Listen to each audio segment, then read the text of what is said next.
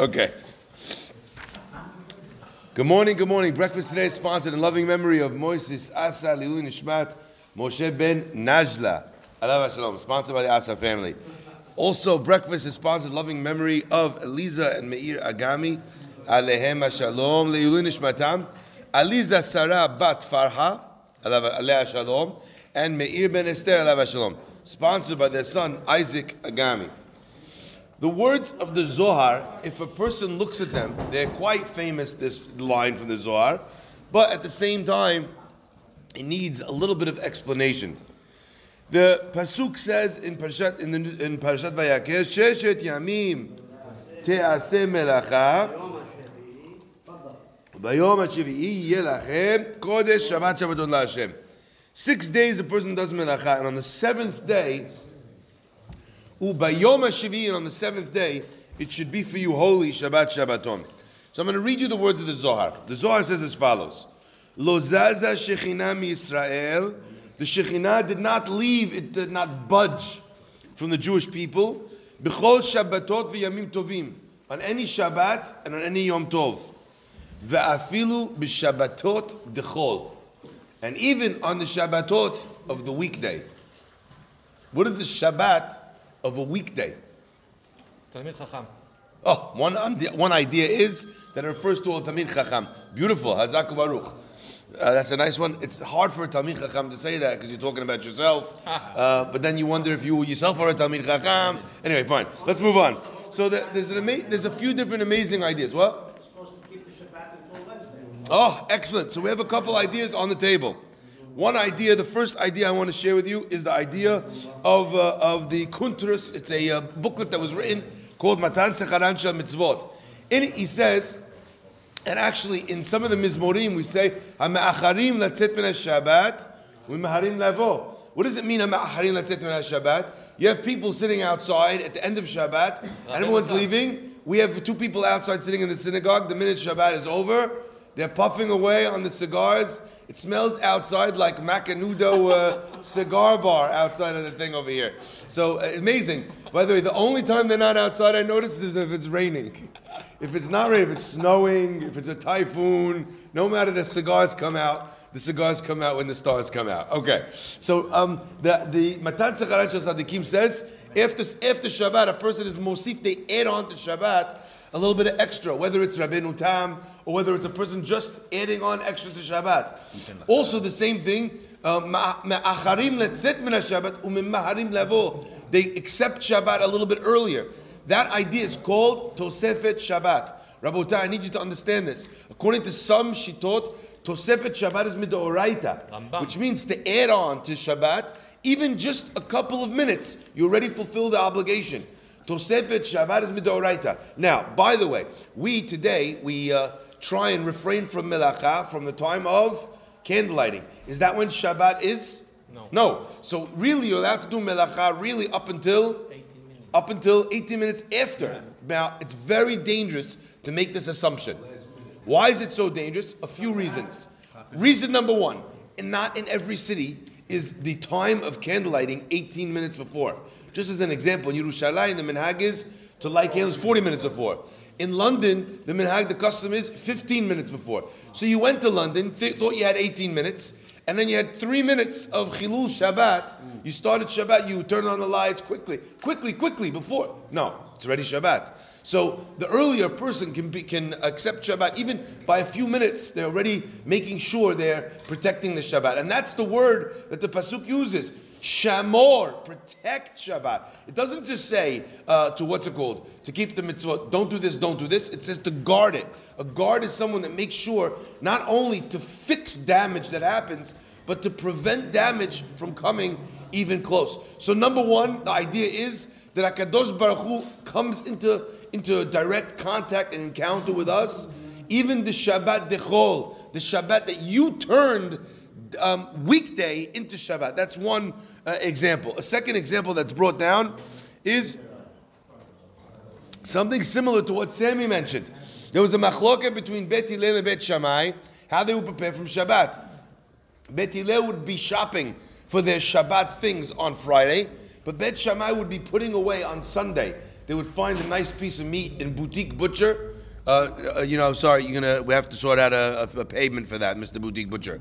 You go to boutique butcher on Sunday, and then what happens? Monday, the guy's walking past the window in prime cut, and he sees Ishtabach Shemo, a piece of meat.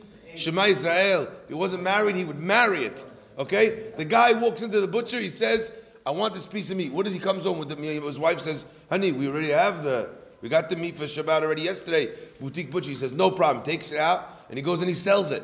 And then Tuesday, he'd go, I don't know another place that has nicer meat than these two places, but whatever the place might be, right? He goes, very special, I don't know, Park East is maybe there also boutique butcher, I'm not sure. I don't know how all the places rate uh, over here. But he goes to the next one and better, better, he would sell it every day. That means that although he wasn't keeping Shabbat every day, it wasn't Shabbat on Sunday, on Monday, on Tuesday, he was in the mindset of Shabbat already. A huge part of Shabbat, as we already explained yesterday, is in the mindset. So if a person is experiencing Shabbat, is experiencing a desire to celebrate the day, to set it aside, to be Mekadesh through his actions, then he's really bringing Shabbat, he's infusing Shabbat into every day of the week. We know, Rabotai, that of all the berachot, people run to many, many rabbis for berachot. I don't give berachot. I mean, at least not real ones, until on Purim when I'm drunk. I don't think I'm special enough, big enough to give berachot, but maybe when I'm, I'm drunk and I'm, I, am i I'm out of the way, and it's just coming from somewhere else on Purim, the one day a week, a year when you'll see me uh, drunk, so that's when I give a beracha, okay? Make sure you come for one on, on Purim. They're very either entertaining slash useful, hopefully. Right? So everyone's running to Talmidei Chachamim for berachot. Said the Chafetz Chaim, you're going to a, a, a, a, rabbi for a beracha, you're going to this, uh, you know, Sadiq, he says, don't you want a beracha from God? Hashem says that Shabbat is Mikora beracha. It's the source of all blessing. How do we know that's a source of all blessing? It says about the Yom HaShvi, Vayivarech Oto. And God blessed that day. Do you know what that means? I, I always think about this in my head in a visual way because it really helps me understand it. Imagine the days of standing in front of God.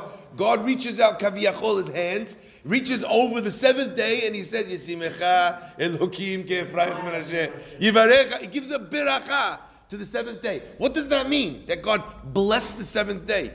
Of all the days, every day is good. Every day is tov. Hazaku baruch.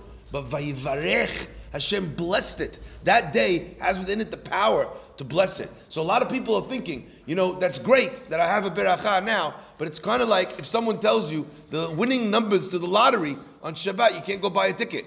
So someone's thinking, if I could choose any day of the week to have a beracha, it wouldn't be Shabbat, it wouldn't be Sunday, it would be Monday morning, or maybe a hump day. You know, the day when you're sitting at your desk trying to close a sale, make this the day of beracha. Beracha. So you know what? One answer is that the Shabbat, it brings beracha. It's like when you plug something into the wall. You could plug in many different appliances into that wall, but you need the outlet. Shabbat is the outlet. That's one understanding.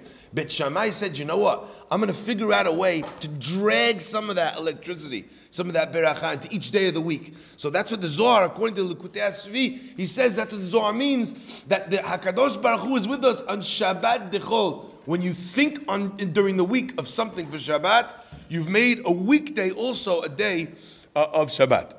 The final one I'm going to share with you, although there's many interpretations, the final one I want to share with you is a, a very interesting halacha. The halacha teaches us. Uh, sorry, I'm going to give you share with you two more. The halacha teaches us. The Gemara talks about a case where someone is lost in the desert. They wake up, all of a sudden they're you know knocked unconscious in the desert. They're trying to make it back to civilization. You know, they have no water, they're very weak. All of a sudden, the guy wakes up, you know, he completely lost all track of time.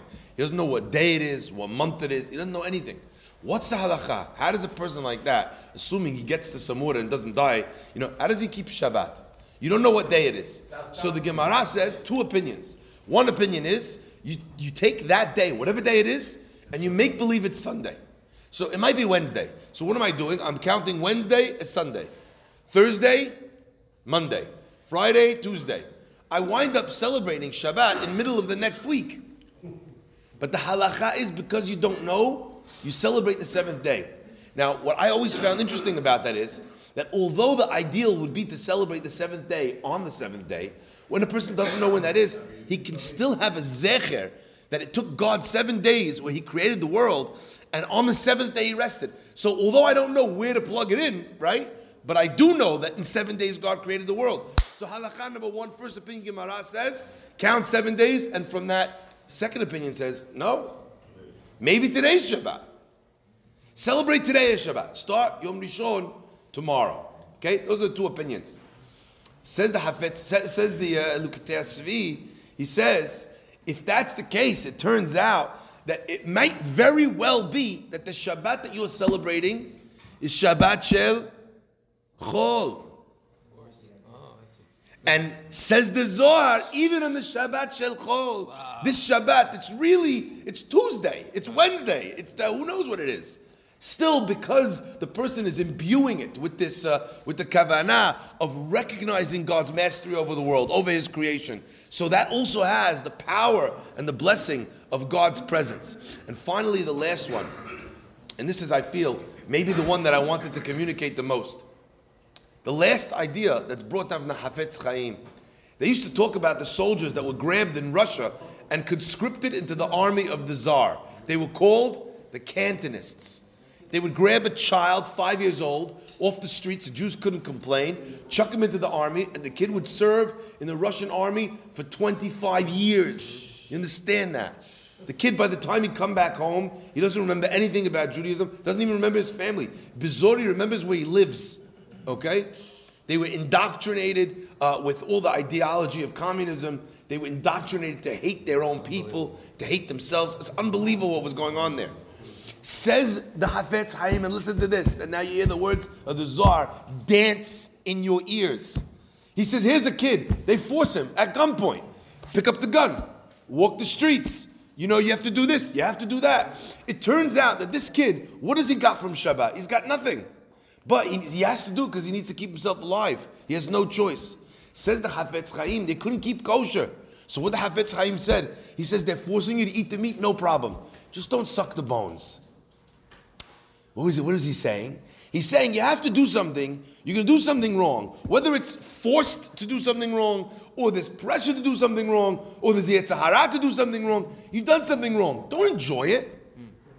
Don't enjoy the fact you've done something wrong. It should weigh heavy, heavily on you. At least if a person is embarrassed, they feel bad what they've done, there's a chance for them to be able to repair it. The first stage uh, of recovery is person having the capability of admitting that what they're doing is wrong. Said the Hafetz Chaim, don't, don't enjoy, don't suck on the bones, don't, don't smack your lips like they say. That's the last idea of the Zohar. Uh, even a Shabbat Shel Chol, you have someone who doesn't keep Shabbat. Hazit this kid because he couldn't. But you know what? They're forcing you to carry a gun. They're forcing you to do this. They're forcing you to run light fire to do that. No problem. I got it. You have to do that. But could you spend three minutes over a cup of grape juice or beer or even coffee, according to some opinions, and make kiddush? Then go be mechalel Shabbat. I have so many students. They're holding nowhere. They can't keep Shabbat. It's too hard. So you know what I say to them? You can't light Shabbat candles. You're going to go clubbing after you lit Shabbat candles? You still lit Shabbat candles. You make kiddush. You're not holding by doing the. You still made kiddush. You kept Friday night, but not Shabbat day, and that way a person can add more and more and more. You want to know if God is with you in a Shabbat shel chol, a Shabbat which is not being kept properly. It's Shabbat. I think what the Zohar is coming off of is the pasuk, because the pasuk keeps saying Shabbat Shabbaton, a Shabbat of Shabbats, which means that it's completely Shabbat. But what about my half baked Shabbat? The best that I can do. What about my half baked Shabbat as a soldier in the army? Where I have to do this and I have to do that, or the soldiers in, uh, in Eretz Israel protecting the land of Eretz Israel, they have to do many different things. Is that Shabbat? Do they have Shabbat? Of course they do. I think these ideas are very, very instructive and informative to us not just about Shabbat, but as life lessons for everything that we do. If uh, we're disconnected or something, if we're doing the very best that we can, Hakadosh Baruch Hu sees exactly what it is that we're doing, and He uh, infuses our life with His presence, allowing us to move from a small kiyum because a mitzvah is goreret mitzvah. Baruch Adonai Leolam. Amen.